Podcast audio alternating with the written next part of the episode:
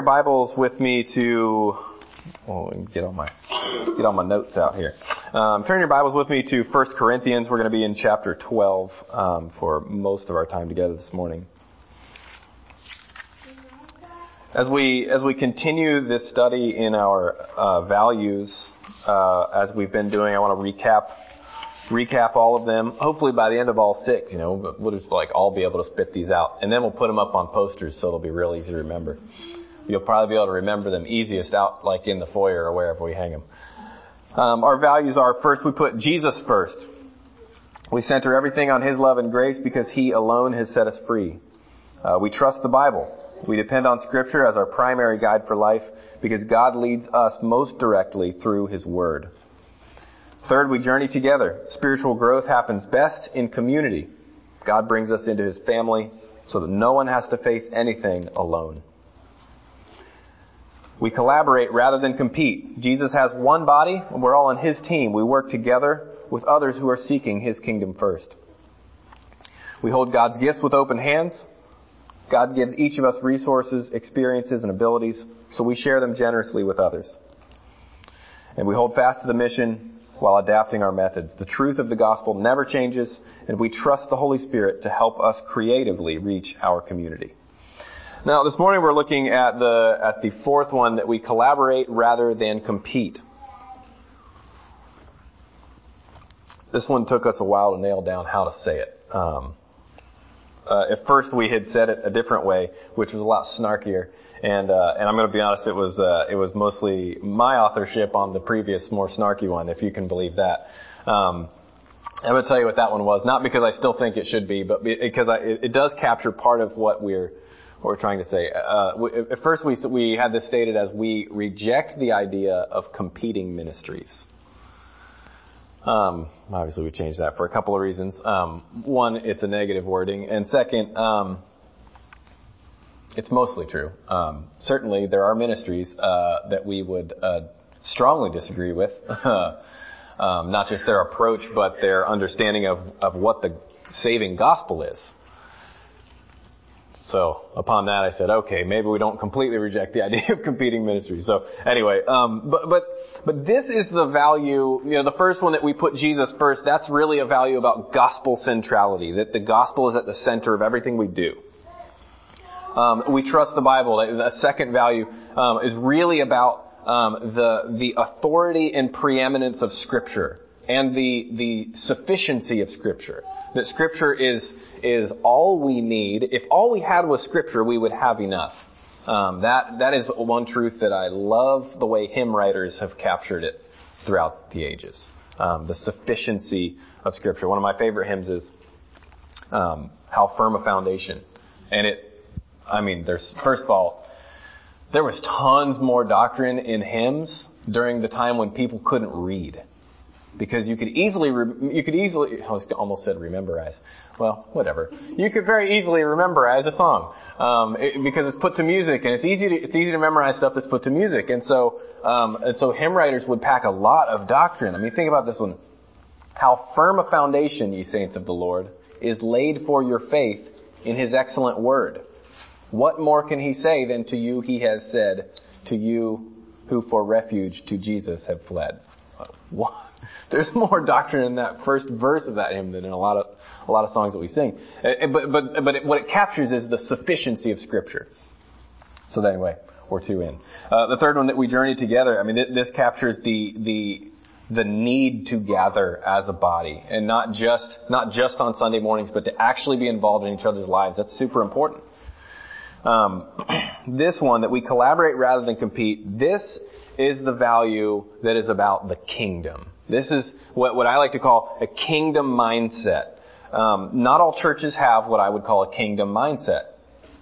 Um, there's there's kind of I don't I don't even want to say old school because that pigeonholes a lot of really good old churches into a pigeonhole they don't belong in. Um, but I think maybe there was a time in American church history where this was more prevalent, but we still see it sometimes. And that's this idea that, that like, this is the church. We've got the corner of the market on good teaching and doctrine, um, that, we're right and everyone else should apologize. Um, you know, we're the only ones that have, you know, you know, if you, if you really went to a good church in town, you'd be going to our church. You know, it's, it's that mentality that like, you know, if, if, if the apostle Paul wrote a letter to the church in Lakeland, it would actually be written to us. You see what I mean? It's like that, that mentality is not a kingdom mentality. That's a mindset that says, you know, us four and no more. We've got our little, our little church club, whatever, that gathers together, and and that's, you know, we're we're you know we're slogging it out, you know, alone in this city, when actually there's a lot of churches in Lake. I don't know about you, but I, I mean, maybe not you because you live pretty close, but the rest of us, like, I mean, you live close and you drive by like three churches to get here, and you're around the corner. I, mean, I, I don't even know how many churches I drive by on the way here. Um, and and a lot of them are good churches. And so any, anyway, the, the, kingdom mindset is is different. Uh, and we're going to look at three things. Gary, you'll appreciate this. I actually put together three points. They're broad, so I'm just going to give them to you right up front, and then we'll close in prayer. I'm just kidding. Um, we collaborate with each other, with other churches and organizations, for the sake of the kingdom and the gospel. Okay, those are the three three points we're going to hit this morning. Um, and this first one that we collaborate with each other is really this one builds out of the last one that we journey together. Um, that this value, you know, that value is really about community and about needing one another. You know, not only do I need others, but others need me. It's important that we're involved, um, not just on Sundays, but like we're involved in the church, not just this building, but like the people of the church. And so this idea that we collaborate with one another, we're going to look at, at 1 Corinthians chapter 12, and um, we're going to read a lot of it, so bear with me. Uh, we're going to start in verse 4. 1 Corinthians chapter 12, starting in verse 4, he says, Now there are varieties of gifts, but the same Spirit. And there are varieties of service, but the same Lord. And there are varieties of activities, but it is the same God who empowers them all in everyone. To each is given the manifestation of the Spirit for the common good. For to one is given through the Spirit the utterance of wisdom, and to another the utterance of knowledge according to the same Spirit. To another, faith by the same Spirit. To another, gifts of healing by the one Spirit. To another, the working of miracles. To another, prophecy. To, the, to another, the ability to distinguish between spirits to another various kinds of tongues, to another the interpretation of tongues. All these are empowered by one and the same Spirit, who apportions to each one individually as he wills. For just as the body is one and has many members, and all the members of the body, though many, are one body, so it is with Christ. For in one Spirit we were all baptized into one body. Jews or Greeks, slaves or free, and all were made to drink of one Spirit.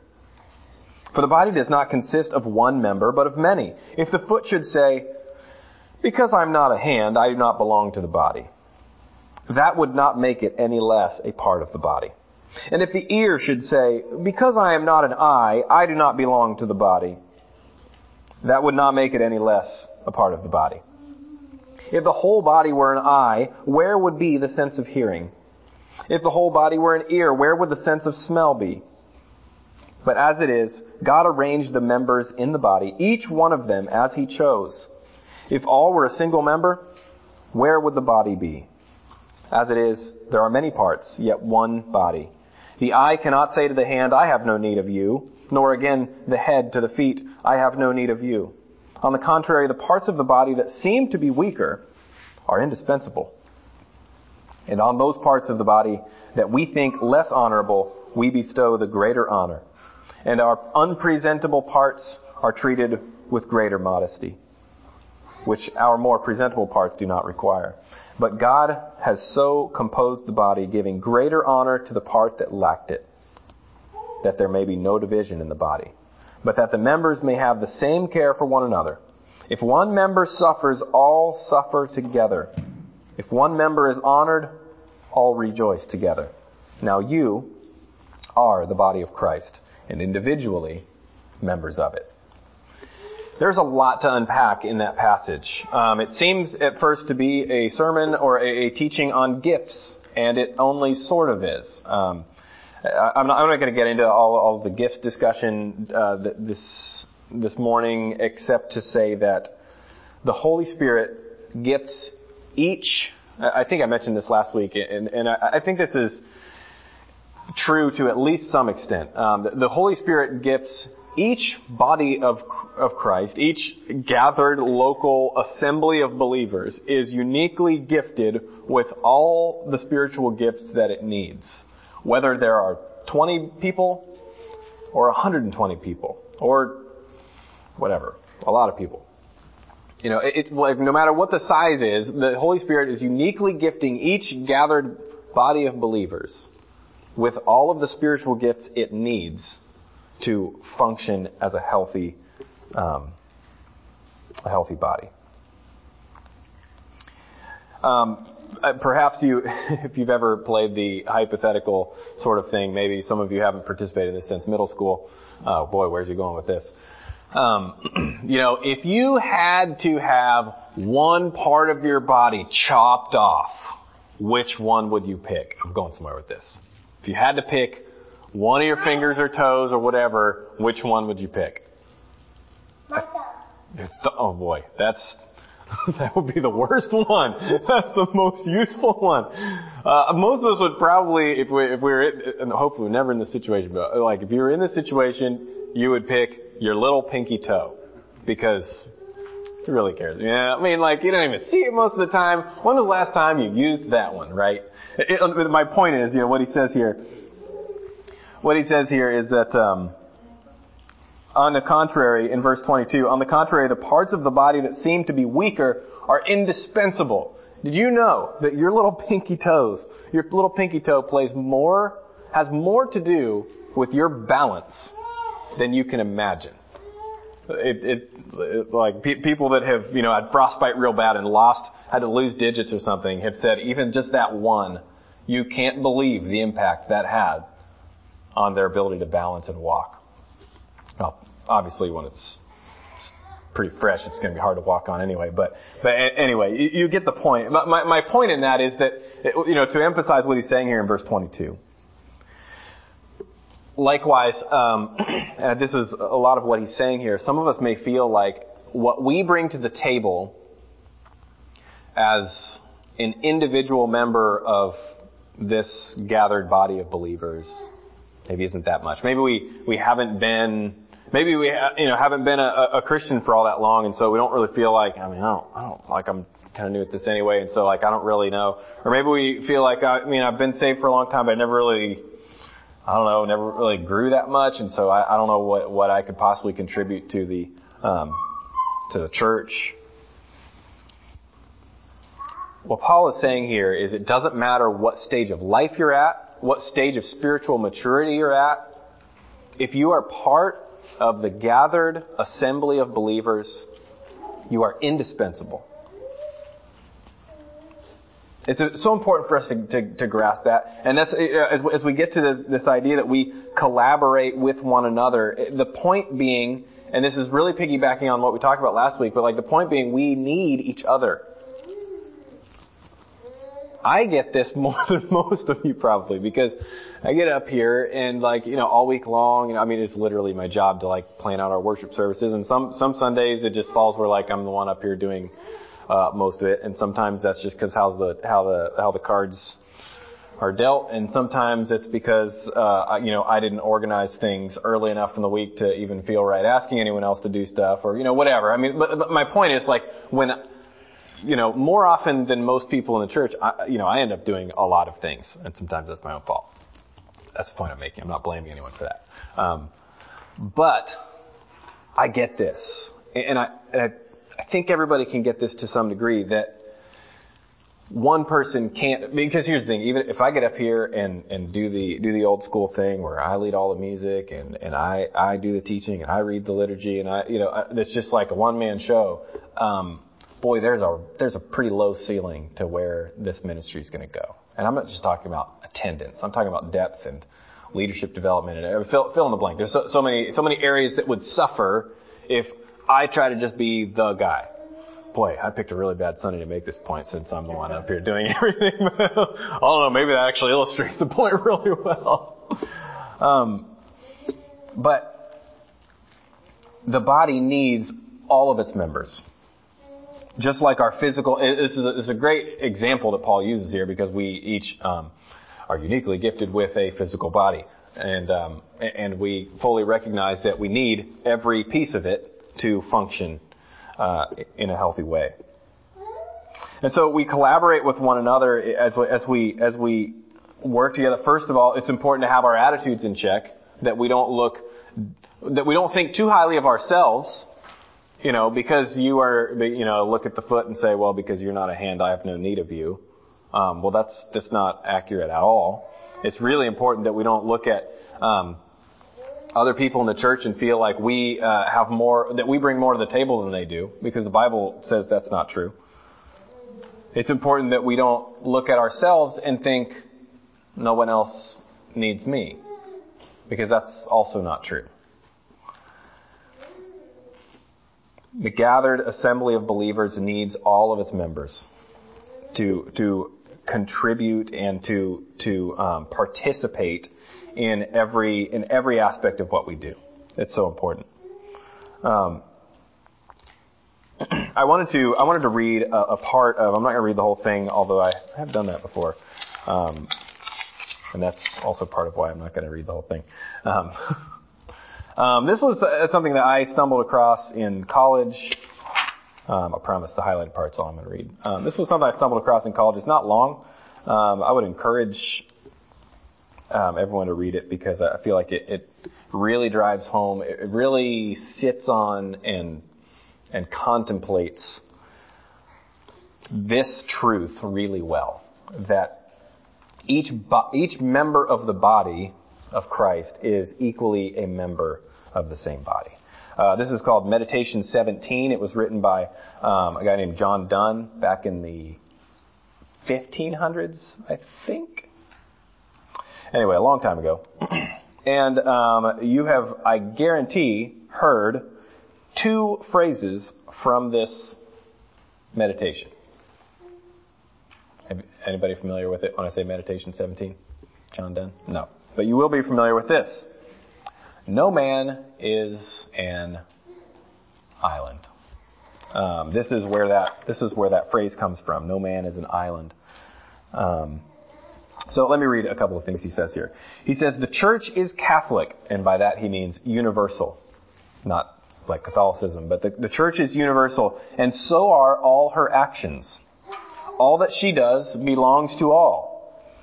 When she baptizes someone, now he says when she baptizes a child because they, they did that back in Anglican times. Um, when she baptizes someone, that action concerns me. For that person is thereby connected to that head, which is my head too. That's why, that's why we make a big deal, like when we baptize Susie and, and Jimmy. Uh, you know, we talk about like this is this is both a personal announcement, hey, I'm one of you, and also a corporate announcement. We as the church are saying this, these people are part of us. When the church baptizes someone, that person is thereby connected to that head, which is my head too, that being Christ and engrafted into that body whereof I am a member. And when she buries someone, that action concerns me in the same kind of a way. And he, this was this was written during, um, I believe this was during the, might have been the Black Death. It was during one of the plagues going around, um, going around England, and a lot of people were dying. And so he was he's contemplating. I hear the bell tolling in the tower, in the church tower, that that marks that someone in our parish, whatever, someone, you know, because back then there was one church in the town, and um, towns were a lot smaller, and everybody went to that church, and so someone in the town died. That means somebody in your church died. And so he he hears the bell toll. This that's the other phrase for whom the bell tolls. Um, he hears the bell toll in the tower, and he's contemplating as he's reading his, his Bible, and he's and he's thinking on what that means for him, because it's easy to hear that and think, well, there goes another one. But in reality, then he gets thinking, well, what if it's somebody I know? And that was the that was the question. So everyone would go out, for, you know, who is the bell tolling for? Who died? You know, everybody wants to know, is that somebody I know and care about? I mean, you probably know him, but do I care about him? Um, and, and his, his whole thing was, you know what? It, the, the thing that he, that he ends with here, he says, no man is an island entire of itself. Every man is a piece of the continent, a part of the main. Any man's death diminishes me because I am involved in mankind and therefore never send to know for whom the bell tolls. It tolls for thee. The, idea that, that, you know, as, as he's hearing the bell tolling, wondering who it is, thinking about going and asking, he's realizing, wait a minute, we're all members of the same body. This is somebody who's part of my church. We're members of the same body. I am diminished and reduced by that person's passing. I am affected. In a way, that bell is tolling for me. And it caused it, it, it causes a reflection. Again, I'd strongly encourage um, looking this one up and reading it. But it it it it has a sanctifying effect when we contemplate our connectedness.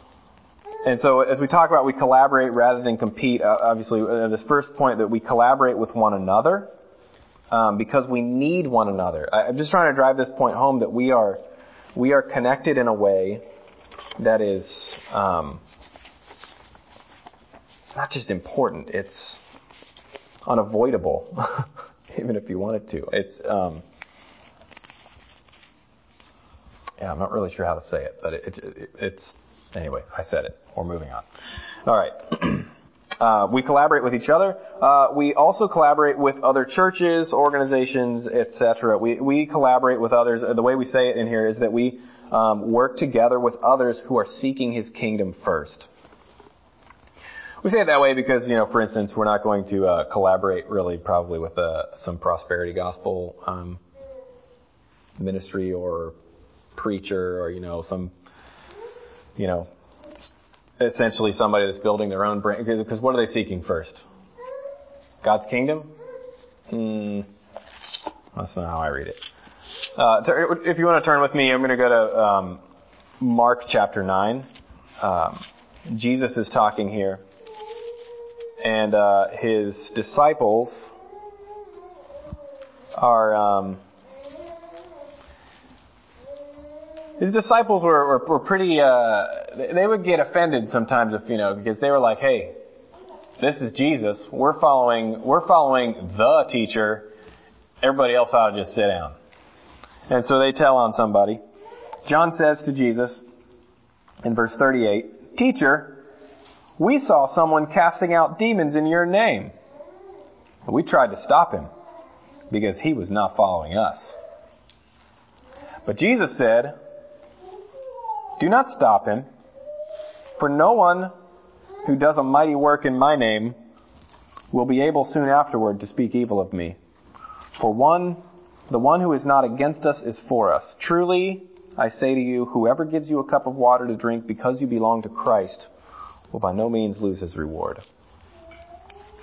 Um, I, I don't need to spend a lot of time on this one, but as we as we contemplate what it means to collaborate with other organizations, let's first just look at who we are as a church. As a neighborhood church, who are we?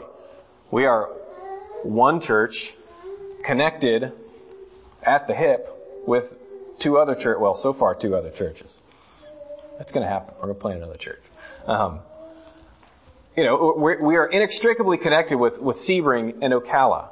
These, you know, two other churches that were instrumental in, uh, in, in even getting us to where we are and where we're going. Um, we, we're, we're totally connected with them. Uh, that's why you see Pastor Matt here once a month. Um, you know, years ago, the church in Sebring looked around at our fellowship and said, well, our fellowship is declining, churches are closing. We seem to be doing okay. Let's let's just stop letting churches in our fellowship close. At least here in Florida, if we can do something about it, let's let's just do what we can. And so they identified five churches that were in some stage of decline and reached out. And four of them said, "Yes, please, we would love your help." And the fifth one closed.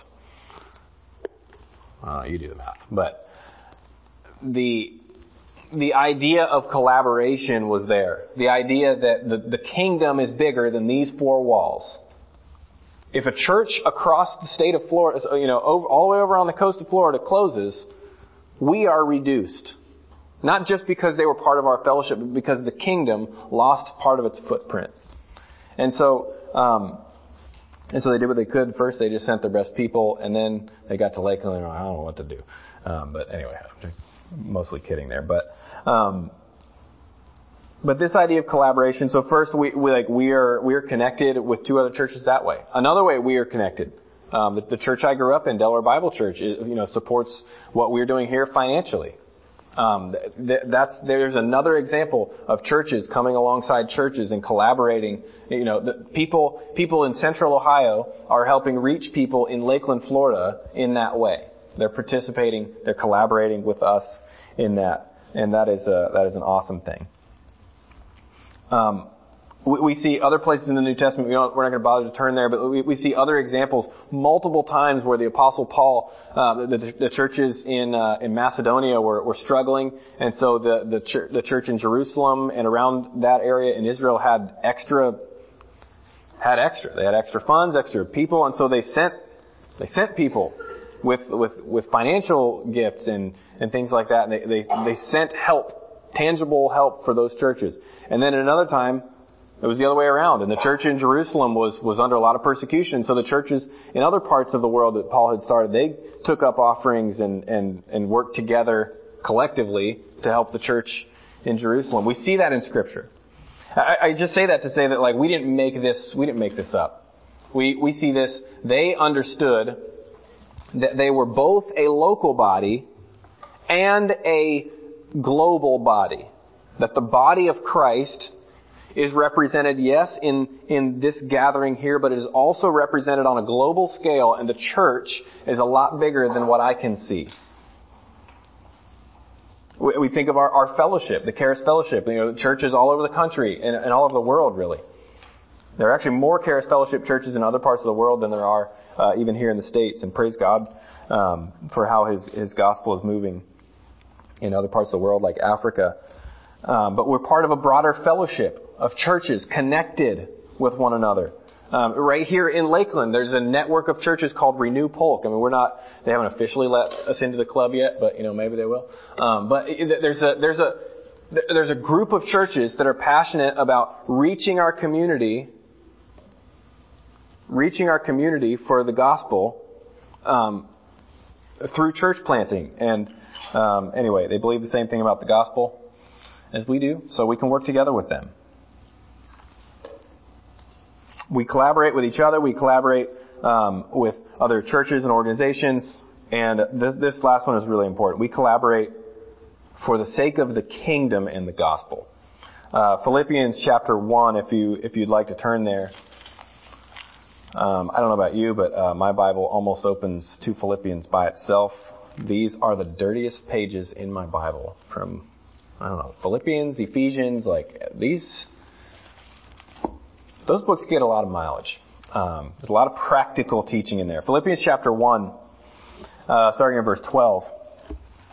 Paul writes to the church at Philippi, he says, I want you to know, brothers, that what has happened to me has really served to advance the gospel.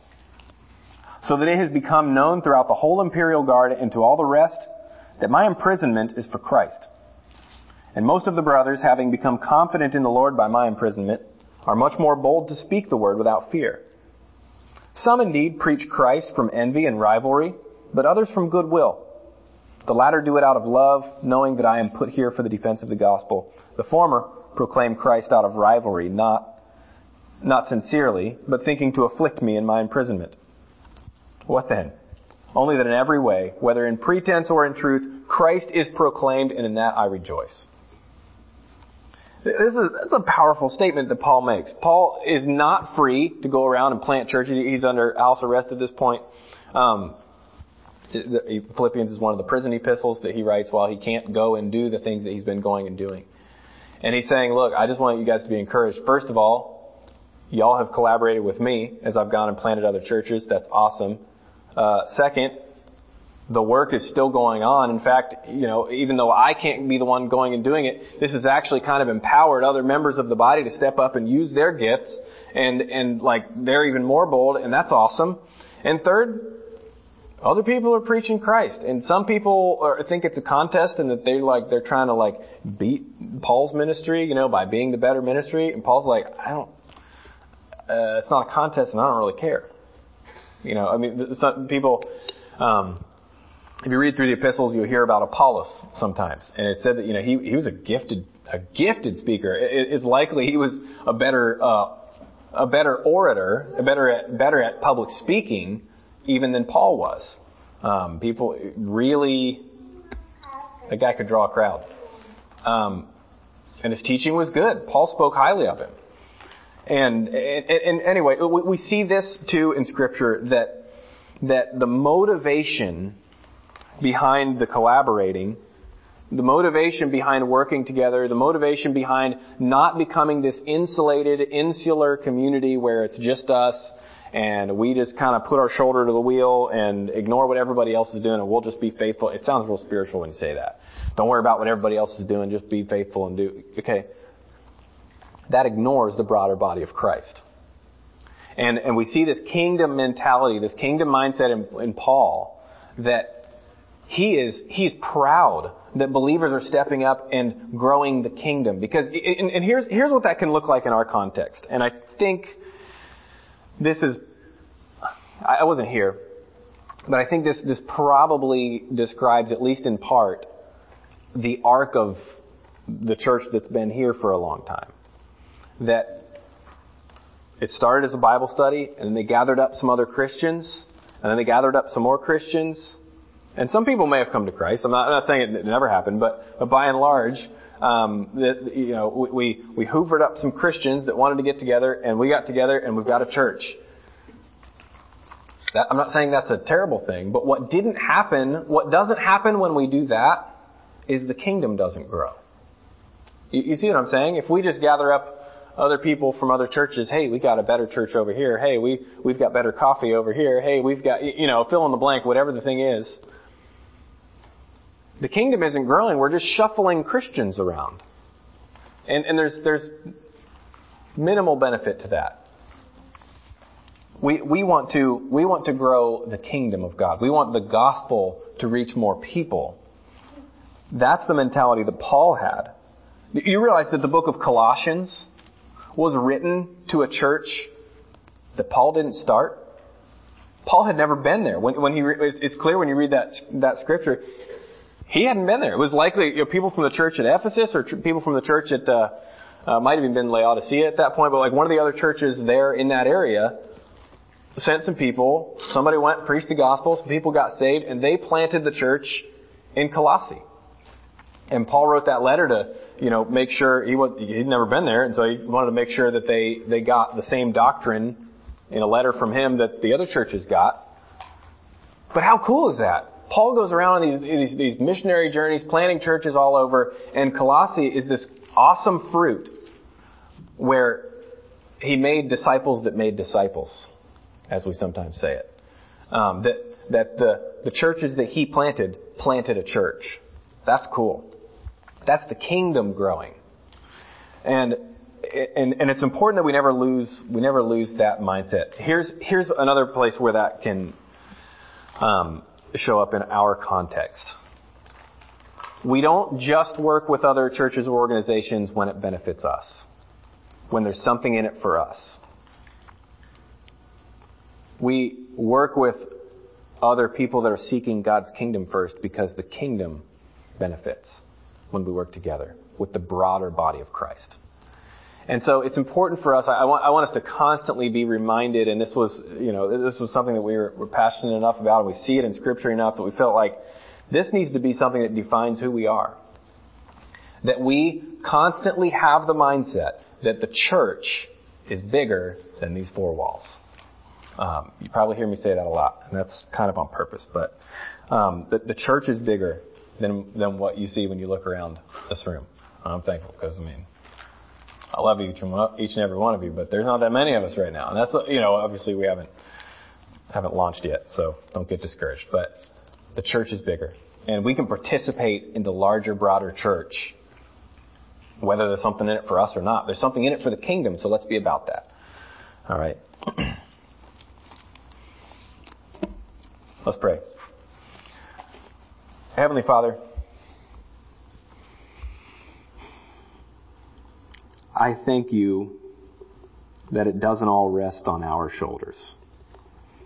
Your kingdom is, is bigger than anything we could ever do here. Your ability to reach the lost is much bigger than our capacity to preach the gospel.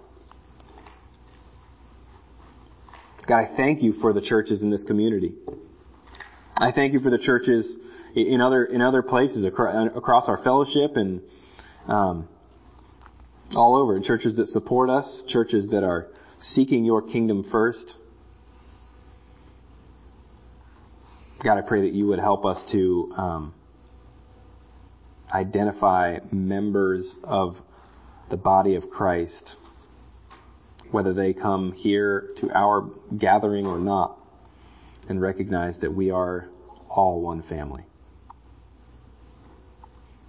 God, we recognize that a spirit of competition between churches misidentifies the teams. We're not on separate teams. We're on the same team. And God, there is another team. There is an enemy that is working against us.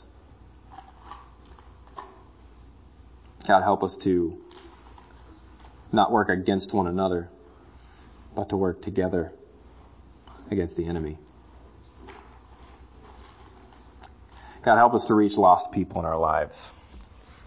Help us to help us to have the words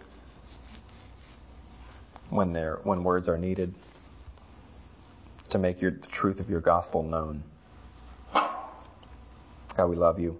Thank you for your church. Thank you that each of us is equally necessary and equally valued in your kingdom. In Jesus' name, amen.